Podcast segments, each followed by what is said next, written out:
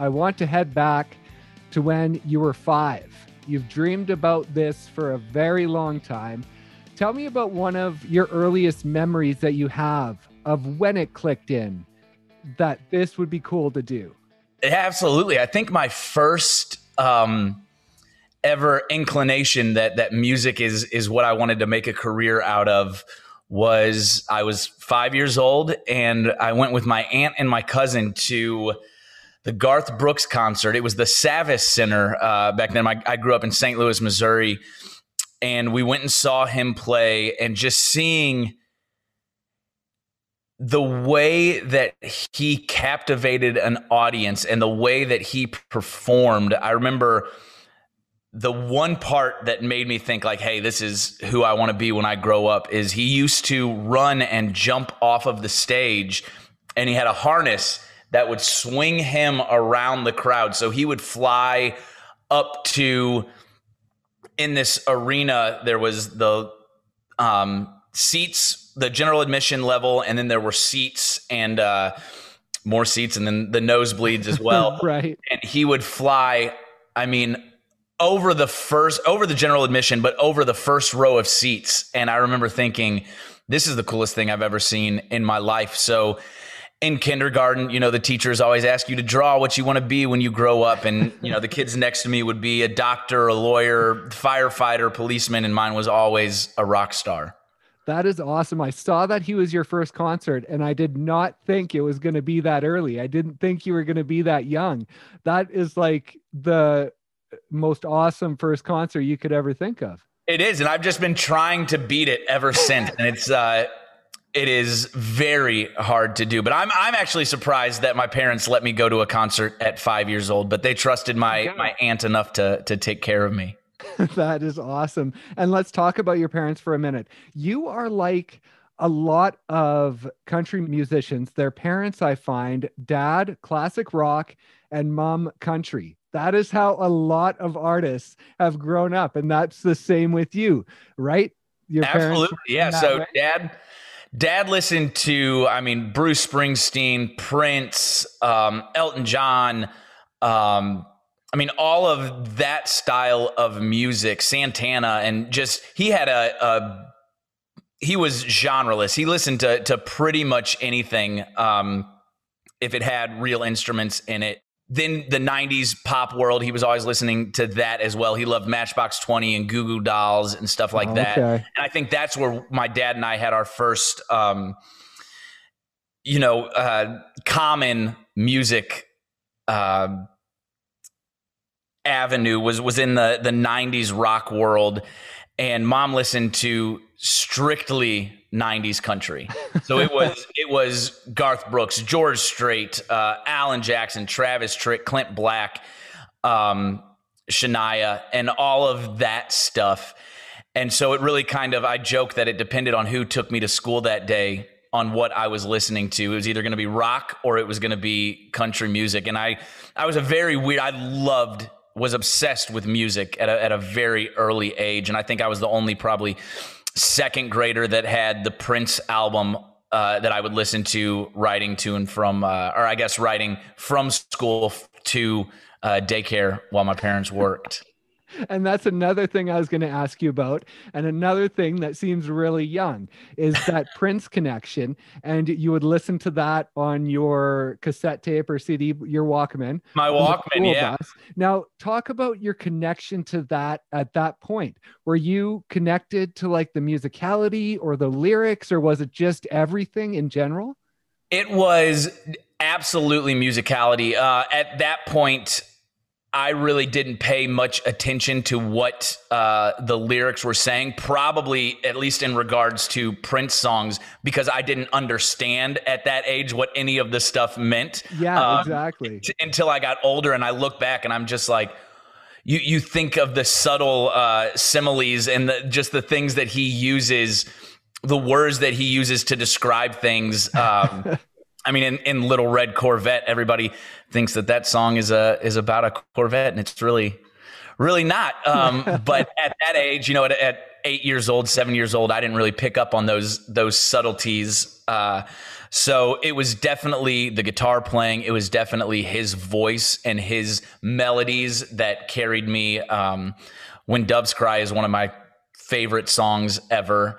And just the way that he was um, blending so much at that time to make him his own little genre was incredible. And you talked about your connection with your dad and sort of the 90s rock. Another connection I saw you had was you would go with him to the CD store every Saturday to pick out one new CD and one used CD. And yep. I was wondering how that influenced your music because I imagine that helped you get into a lot more genres rather than just like waiting for your favorite CD to come out and running out to the store to get it. You were going every Saturday. So I imagine you were mixing things up. Yeah. So it might have been every other Saturday, oh, but oh, okay. uh, yeah, we, we went all the time. Uh, there was a CD warehouse which sold new and used CDs, cassettes, albums, eight tracks. They had everything. Uh, and it was five minutes from my house. So I played a lot of sports growing up and coming home from whether it was baseball at the time or soccer at the time. Uh, driving home from those games, we would stop and, and I'd pick out a CD and yeah, they they had everything. So it was kind of cool to be able to get that. And at that point, they sold singles on CD, which was a, the single that they were pushing, and then maybe one other song on right. that CD or two other songs. So I got a lot of those. But one thing that that actually made me do more often is my dad made me listen top to bottom. So you couldn't skip any songs. Oh, the first okay. time through, you had to listen to it as the artist wanted you to hear it. Um, and I thought that was really cool because growing up, some of my favorite songs are the B sides on some of these albums, the ones that weren't single, that didn't get, you know, the major airplay, but were wit- written so well and so perfectly. Uh, so that was definitely one of those things that I took away from going and buying CDs with my dad. And when did the playing start? When did you start picking up your dad's acoustic? so it's kind of funny. I tried one summer to uh, to have my dad because he could kind of strum a few chords and stuff, but uh, um, I didn't really pay attention very well as a as a young kid. So he tried to sit me down and teach me guitar one time, and we both failed miserably at that. Uh, so I kind of let it sit, collect dust for a while. And one summer, I was hanging out with some kids from the, and one of the guys had a bass guitar. And I was like, well, I've got an electric guitar. Maybe we can start a band. And uh, as I'm, I'm, using that very liberally, um, but we just started playing together. And there was this website called MX Tabs that you could go on and learn how to play all of these songs and it would show you where to put your fingers on which fret and um, so i learned a lot of like blink 182 songs oh, okay. Uh, and he learned the the bass for that. So damn it by blink 182 was my the first song that i ever learned on guitar.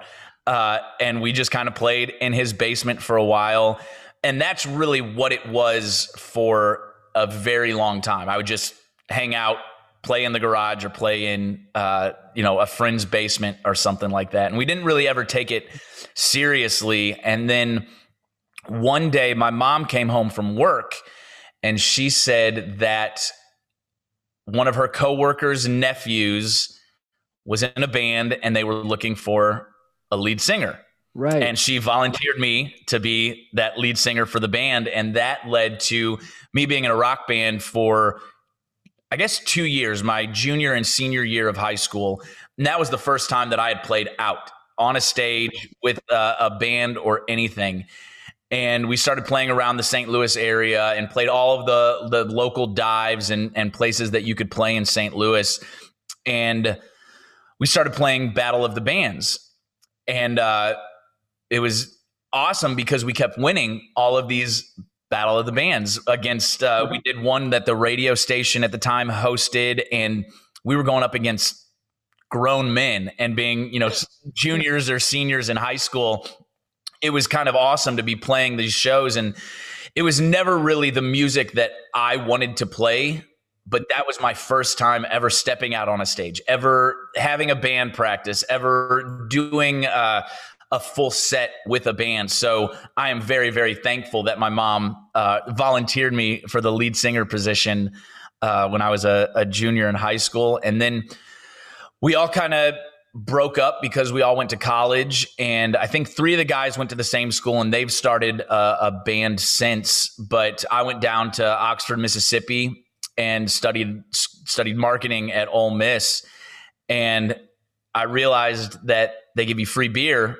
if you play at the bars down there. Oh, okay. And being a college student, uh, you know, that's one less thing that you have to pay for is incredible. So I started playing at, I think my first gig was on a Thursday night at uh, a local pizza place, and it was an open mic night. And uh, I remember the guy who was hosting it came up to me and I invited all of my friends that I could out. And so we showed up, they showed out. We probably had 100, 120 people there. And so the guy walked up to me and said, Hey, you know, I was going to have you go first, but since you brought all these people in here, we're going to have you go last and then you can play as long as you want. right. And, uh, you know, in my head, I was like, this is awesome. Uh, I'm doing great, but looking back at it now, he just wanted to sell as many drinks as he could yeah, to all exactly. my friends and keep, them in there. in there. Yeah, it, it, made him look better. Um, and so I went on last, and I probably played like an hour, hour and a half that night, and that led to me playing there every Thursday night, which was uh, pretty cool. Now, was that country that you're playing? Like, how did the how did it swing into the country? If you were in the rock band in high school, the classic rock with your dad how did you eventually swing into that country music performing? So it was actually when I was in the rock band, all I really listened to was country music. Oh, okay. Uh, I remember I was riding home from school one day. There was a kid that was a grade older than me that used to drive me home after football practice because I didn't have my license yet. So he would drive me home and he listened to nothing but country as well, just like my mom. And I remember Summertime by Kenny Chesney came on. And that was the first song that I was like, wait a minute, this is on the country radio station. This isn't the same, you know, country that my mom was listening to. This is, I can relate to this. Right. I got a Yoo-Hoo bottle on my floorboard right now, or on your floorboard right now. Um, so that was the first time that I was that I really dove right back into country music. And from my sophomore year to today, it has been country music. And so when did the Nashville itch come in then? That was, I probably was a junior in college, um, maybe a sophomore or a junior in college. And I got really lucky because I was in college during the time where Luke Bryan and Eric Church were just making names for themselves. Right. So they would come play my little college town. And the first time they came, they'd maybe sell 250, 300 tickets. The next time, maybe 700. And then the third time, they sold the place out. And so I was a, I was a huge country fan, huge Luke fan, huge Eric fan, and they were always coming out of Nashville. All of these country acts were coming out of Nashville, uh, and so that's where I think the first time it uh, the light bulb went off and said, "I need to move to Nashville. If if this is what I want to do and really dive in." I need to move to Nashville. And so mom and dad said that I needed to get my degree and as soon as I got my degree, I could go do whatever I wanted. So I spent five years in college, maybe a little longer than they would have liked me to spend in college. But I guess it was four or six days after graduation. I left my everything packed up and moved to Nashville. And that was 2013, right? When you I was 2013 down? January, yes. Yeah. And so what was that like? What were your initial feelings? Because going from just seeing these guys and thinking, oh, Nashville would be cool to actually being there. Was it a culture shock for you? It was because, I mean, I was a big fish in a small pond in Oxford, Mississippi. Right. It is a very musical town, but it's a lot of blues music, and nobody's really trying to do country music. So I was a, a big fish in a small pond. And then I moved to Nashville, and I remember the first day I moved to town, I drove down Music Row and uh, seeing all of the number one signs that are outside of all the publishing houses and record labels and stuff. I was, I thought I was in over my head. I was nervous. I was like, what am I doing here? Uh, I don't know if I'll ever make a career playing music, but I knew that this is where I needed to be if I wanted to try at least. And where was your songwriting at that point? Because that sort of began in high school, middle school. So at that point, when you were moving down to Nashville, how, like, where in your mind was your songwriting? I had I had a few songs in my back pocket, but um, I am thankful that hopefully nobody has has heard those. Um, but it was getting there. Um, it was still very very beginner level, trying to find words that rhyme and all of that stuff. But right. uh, but I had been writing for a, for a long time. I, I think I wrote my first song when I was in high school, and then in college I was writing quite often. And you know, you move to town, and everybody says, "Go to writers' rounds, go play uh, open mic nights, and meet as many people as you can." So when I moved to town, that was the first thing that I started doing, playing all of the open mic nights that I could, all of the writers' rounds that I could, and trying to grow my my writing circle uh, as much as I could, and I, I hope that uh, it has, my songwriting has gotten better since I've been in town. And now you released an EP in September of that year, 2013 or you recorded an EP and you got the physical copies at your house anyways. yes. Where, where, did it go? Because it's funny, I talked to other musicians who they record these EPs, CDs right when they get to Nashville because they're so excited. But then they sign a deal or they move on, and those CDs always get forgotten about. And so it's kind of like you should maybe tell people don't rush into it because that CD is just going to get lost in the end. Yes. So um, with that one, how far did you carry that? So I actually I got very lucky uh, with some people that I met when I first moved to town, and I was playing all of these shows. I never wanted to do anything outside of music when I moved to Nashville. So that meant, you know, going out and playing shows. I did Broadway a few times, but I had made connections both in Oxford, Mississippi and in St. Louis and actually across the river in Granite City, Illinois, which is where a lot of my family is from. And made connections with bar owners there. So I, if I needed to pay rent, I'd call them up and say, "Hey, can I play like Thursday, Friday, Saturday, make enough to pay my rent?" And then I'd come back to Nashville. So oh, okay. that's where I sold all of the CDs. But I was very lucky that I met uh, Tom Beaupre, who is an incredible musician, and he actually plays bass in Florida Georgia Line. And we were talking one day, and I was like, "Hey, I've got some songs that I would love to record." Uh, he was just trying to get his feet wet, recording some songs. So he, uh, while they were out on the road, you know, in dressing rooms and stuff like that, he would travel with his little rig and play bass and guitar and play almost all of the instruments on uh, that first EP. And I remember we actually cut the vocals in his apartment in his, I want to say it was his laundry room. He built a little like vocal booth in his laundry room and I had a towel over my head singing into the microphone. So it was definitely a really, really cool time um, to be able to make music that way. And I know it's something that I will never forget, but I am very glad that that EP is uh, sitting collecting dust in my old bedroom at my parents' house. How many copies do you still have? Do you have like boxes full? We have we have boxes. I think uh, there was a deal if you ordered a thousand.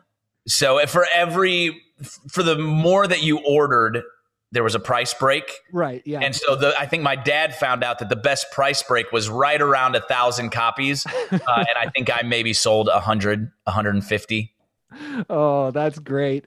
We'll have to mail you a signed one. Yes, please. Please do. That would be amazing. Just don't I would open love it. it. Don't no. Listen.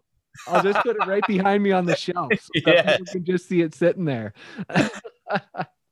and so when you arrived in Nashville, you performed a lot wherever you could. You also had the songwriting.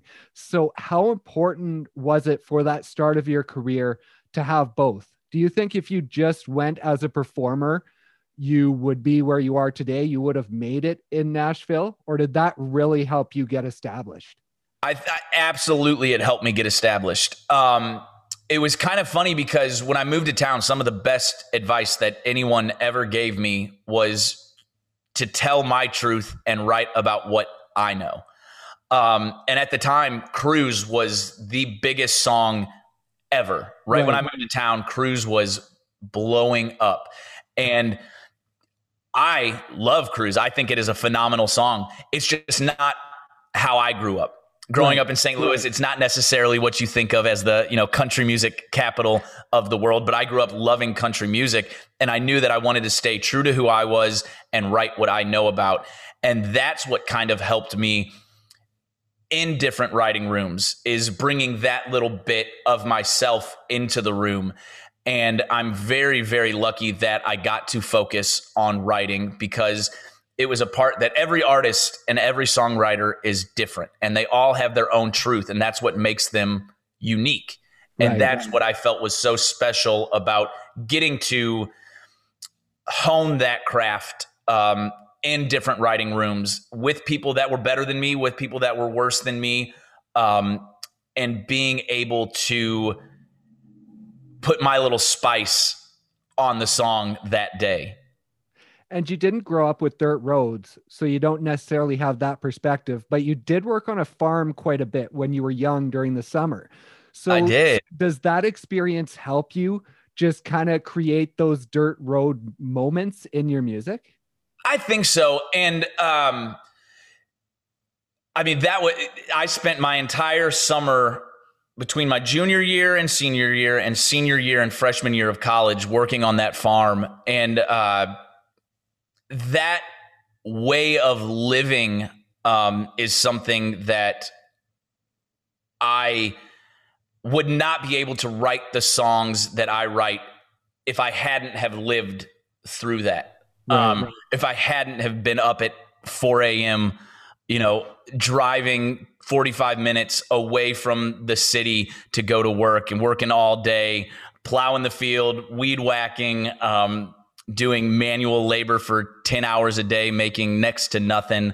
Um, so, and all we did out there was listen to country music, fish, and drink beer.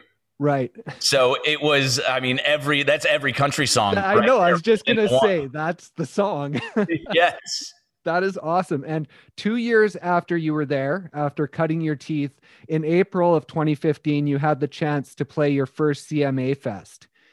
Now, experiences like that, what did those mean to you back then? And just giving you that boost of confidence to say, okay, I'm on the right path, we're doing the right thing. Yeah, they, they, absolutely do that. As you know you move to nashville and you kind of have this bucket list of of shows and venues that you want to play in this incredible city.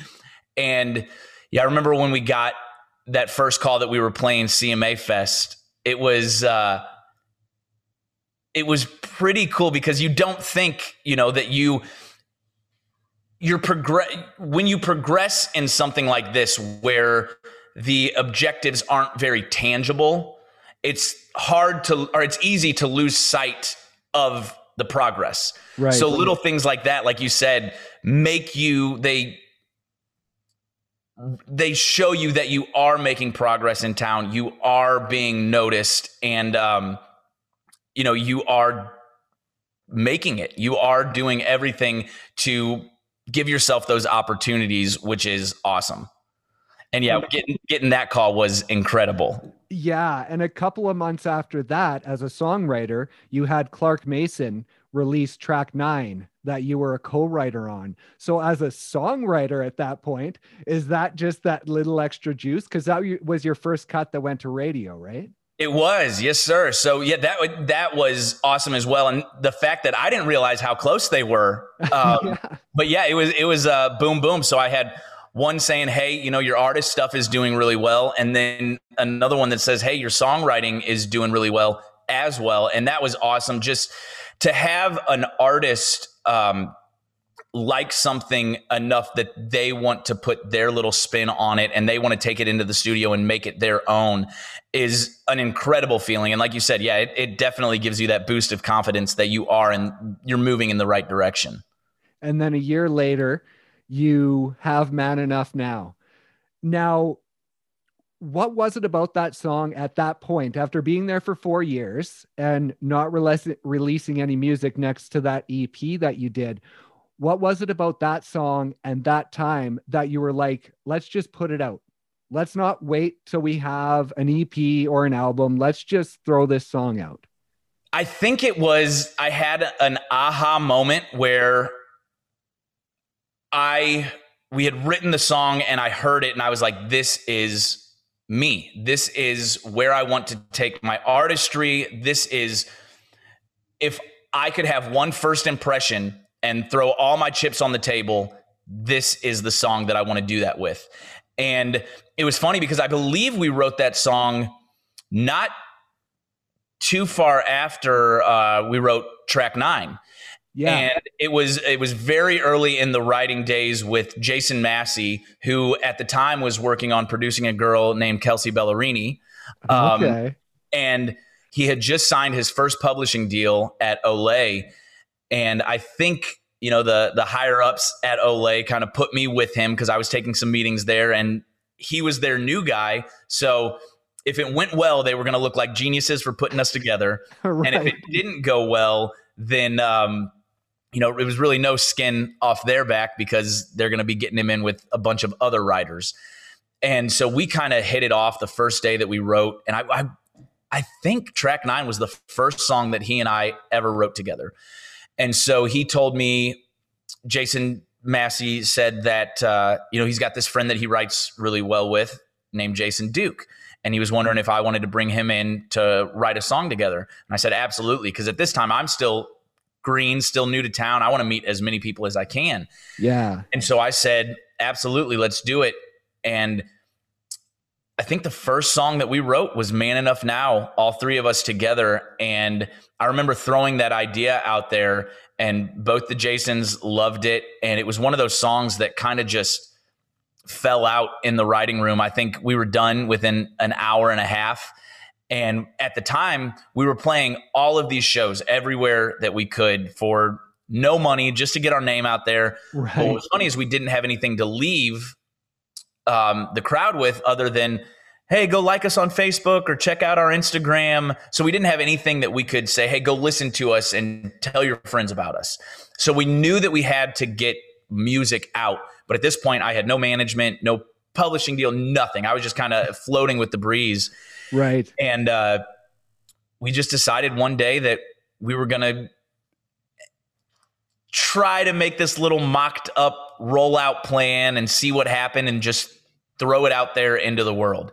And that's kind of what we did. I had a gr- I have a great friend Dustin Haney, uh, who is a videographer director, and we took maybe three weeks to kind of roll out the, the, the that the single was dropping, and then we put it out into the world and people started listening to it. They started streaming it and sharing it and, uh, you know, coming to shows and singing it back to us, which is an incredible feeling.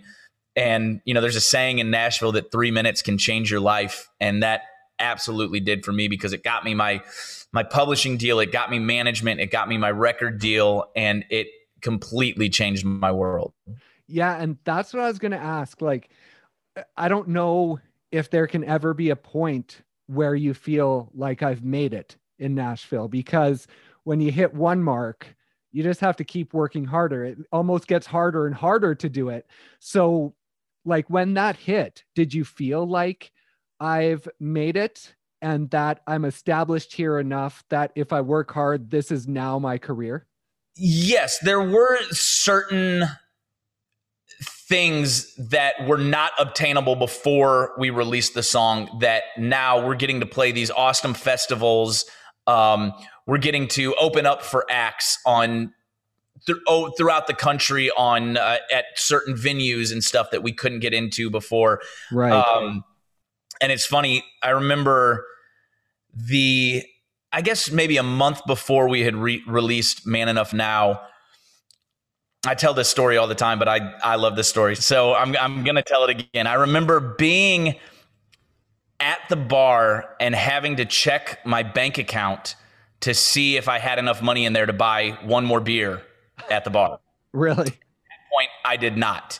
And so um, I guess about two, three months later, when Man Enough started getting streamed and stuff like that, and I didn't have to check my bank account before ordering a bar that or before ordering a drink. That was um, first time where I was like, okay, I, I'm doing something right. That's awesome. And so you throughout the next couple of years, you released a couple of singles. So when was it that you really started focusing on putting together an EP? Honestly, I think that my focus was always on recording an EP and writing an EP. Right. Um, being out on the road as often as we were, and then signing my first publishing deal and stuff like that. Kind of, I don't want to say they were a roadblock, but you know, when you get signed as a writer, you make money by other people cutting your songs and singling them and, and going to radio with them. So for a while, you know, I kind of focused on writing for other people. And it wasn't until my, I guess I, I signed my record deal was when uh, I was like, okay, now I can stop focusing on trying to, you know, get the next Luke Bryan single or the next uh, Chris Lane single or something like that. I can focus on writing the songs that I want to write, saying what I want to say as an artist, and putting them together in a collection of songs that I feel proud of. And coming into the album as a songwriter, you wrote a handful of them but you also had some that others had wrote so how important was it to not just go into it saying i'm a songwriter i'm writing all these songs and that's it but to also have that open mind to finding those other songs that maybe you didn't have a part in writing. Absolutely. I think I am a big proponent to the best song always wins. There are so many songs floating around Nashville that are incredible songs. Um, that hopefully one day I will be lucky enough to to go into the studio and record. But I mean, I've seen guys make careers out of songs that they didn't write. Kenny Chesney, Jason Aldean, George Strait. I mean, these guys, Tim McGraw, all have 20 plus years playing music by singing songs that they did not write. Right. Um, so I like to stick with I want to feel the song. I want it to be, I want to relate to the song and I want it to be true to who I am before I go in and record it. But uh, yeah, to me, it's never been, I need to write everything on the album because there are so many incredible songwriters in Nashville that, you know, on a Thursday, Friday, when I'm in South Carolina and North Carolina playing shows, they're in town writing and trying to write the best song. Yeah, so, um, yeah, I am I am 100% all for songwriters and um, and recording outside songs. And so February 25th of 2020, even before you release your EP, you have the chance to play the Opry. Now, what did that mean after all those years of cutting your teeth, playing every venue you could to finally play really the Holy Grail? It was a feeling that I really can't even put into words. Um, you know that the Grand Ole Opry is the pinnacle of country music, and uh-huh. um, you know how important when you move to Nashville. You know how important it's not only to country music but to music as a whole. And the fact that I was invited to go play and walk out onto that stage is something that I will never ever forget and never ever take for granted. And I remember I invited my mom and dad, my girlfriend's family came down, um, my drummer who grew up listening to the Opry every Saturday with his grandpa, his mom and dad got to come down. So we definitely made a, a family affair of it. And it was so funny because, you know, when I pulled up and walked in, and everyone was so happy and thankful that I was there. And in my head, I'm thinking, I'm I'm nobody. Thank you so much for inviting me, for letting me do this. Um, but yeah, it was definitely one of those bucket list venues to play. And I remember I bet that the people in the first three rows could probably see my heart just pounding out of my chest as I walked to that circle. Um, I hope we get to play it many, many more times, but it was it was something that I will never ever forget. And then three, yeah, three short months later, you get to finally release your first EP. What was that moment like in finally getting it out to the world? Was it a nerve wracking experience that night when it was released? It was. Um, I think we had some special circumstances when we released uh, this EP because the world was shut down. Um, it came out May of 2020, and you know when we had recorded everything, gone into the studio, we never saw what happened coming. Right. Um, and so we were out playing shows.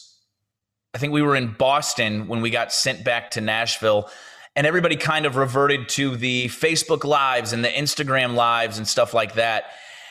And I kind of saw at that point in time how much people were needing music. Because music is one of those things that you can put on your favorite album and for 45 minutes you don't have to deal with bills or taxes or anything else going on outside a global pandemic.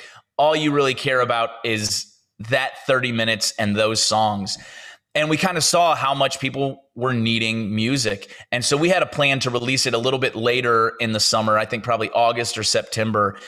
And i said well why don't we just why don't we bump it up? Why don't we put it out just a little bit earlier? Because i feel like this is is going to help some people. It's it's what everyone needs. And i'm lucky that i had a team that was willing to make sure every I was dotted and T was crossed before we released this because it was pretty scary to release something when you couldn't go tour and play these songs live.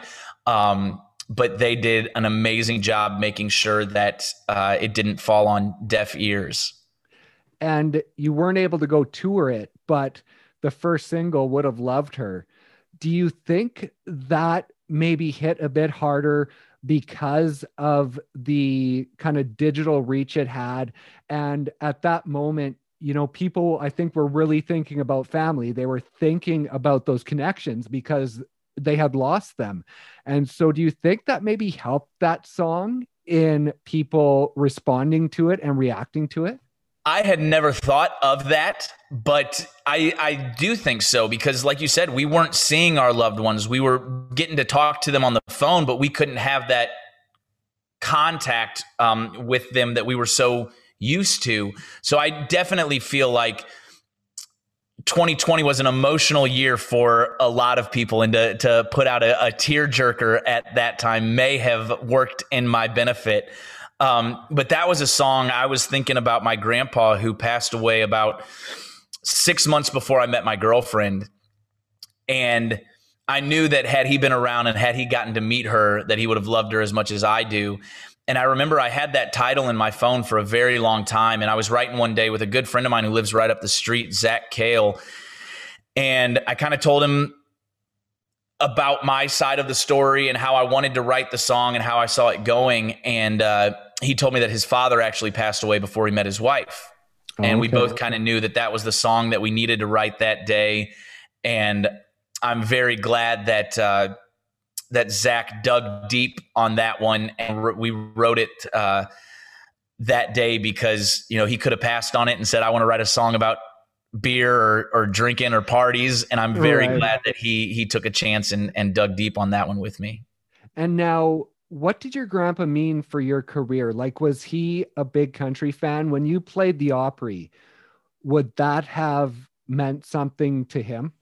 Absolutely. He was the proudest man of, um, you know, my musical career and just following my dreams, uh, really. So, I remember there was a little bar, one of the places where I got my start called Sue's Corner in Granite City, Illinois. And my grandma and grandpa lived right up the street. I mean, you could, they could have probably walked there if they wanted to. And I played there, shoot, at least once a month, maybe once every other month, but a Friday and Saturday night. And they were there front row every single night. Uh, 1 a.m. would start creeping around, and grandma would be whispering in, in my grandpa's ear that it's probably time to go. Uh, but he would stay there the entire night, listen to me play, and he was he was very proud that I was following my dreams and doing what I loved to do. That is awesome. And I've taken up a lot of your time, but I have one more question. Absolutely. I can do this all night. I think it's an important one. Growing up in St. Louis, Nelly, listening to Nelly's music, his first album, I know you had the thing memorized. and last year, I believe it was, I think it was 2020. I don't think we are in 2021 yet. You had the chance to write with him. Yes. Now, what was that experience like? I mean, if you would have told 10 year old me that one day I would get to write a song with Nelly, I would have told you that you were crazy. um, luckily, we got to write right before everything shut down. It was a full circle moment. I mean, like you said, I knew every word to the Country Grammar album way before I probably should have known every word to that album.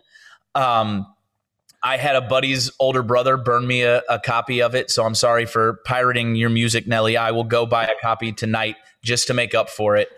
um, but it was something I remember I got the call from my manager actually who said, Hey, uh, we've got to write with Nelly if you want it.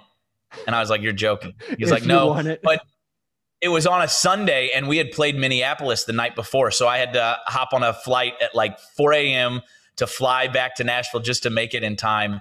And he was awesome to work with, awesome to hang around with. We got to talk about St. Louis. I, you know, probably fanboyed out a little bit. Um, but there was one point where he wanted, he actually wanted me to sing on the chorus of the song that we had written with him. And oh, okay. so there's a point where he's holding a microphone right here. I'm singing right here, and he's singing right here. And Nelly's holding the microphone. And in my head, I'm thinking, I'm singing on a song with Nelly, and Nelly's holding the microphone for me. This is the craziest life that I get to live day in and day out. Uh, so it was definitely a full circle moment. And uh, to be able to write a song with him, to be able to have his number in my phone now is something that I never thought was going to be a possibility. That is awesome. Well, it's amazing to see your journey the way it's gone and just see the success that you've been able to have. Well, thank you so much. And I appreciate you having me on. This was awesome. Thank you. Oh, no problem. Thank you. And I am going to follow up and see if I can get one of those CDs sent to me. Absolutely. I think I know somebody that can make that happen that gives me the idea of everyone I interview now, if they had an independent release before they moved to Nashville, it's going to be back up here on the counter. You're going to start a collection. Exactly. It's going to be worth a lot of money one day, hopefully. Well, Not mine, but the other people's. Oh, I'm sure yours will be too. and what are the tour plans? You got stuff finally moving, right? Yes, it is incredible. We are back out on the road. It feels amazing to be able to walk back out onto a stage. Um, it is something that you know you never think that music is going to be taken away from you the way that it was. I am never going to take another show for granted. Does not matter when it is, where it is. Um, but I am so excited to be back out with my band, playing shows, seeing people again. Um, so it feels it feels so good. Yeah, I can't imagine you'll be sitting down much for the next year at least, nope. right?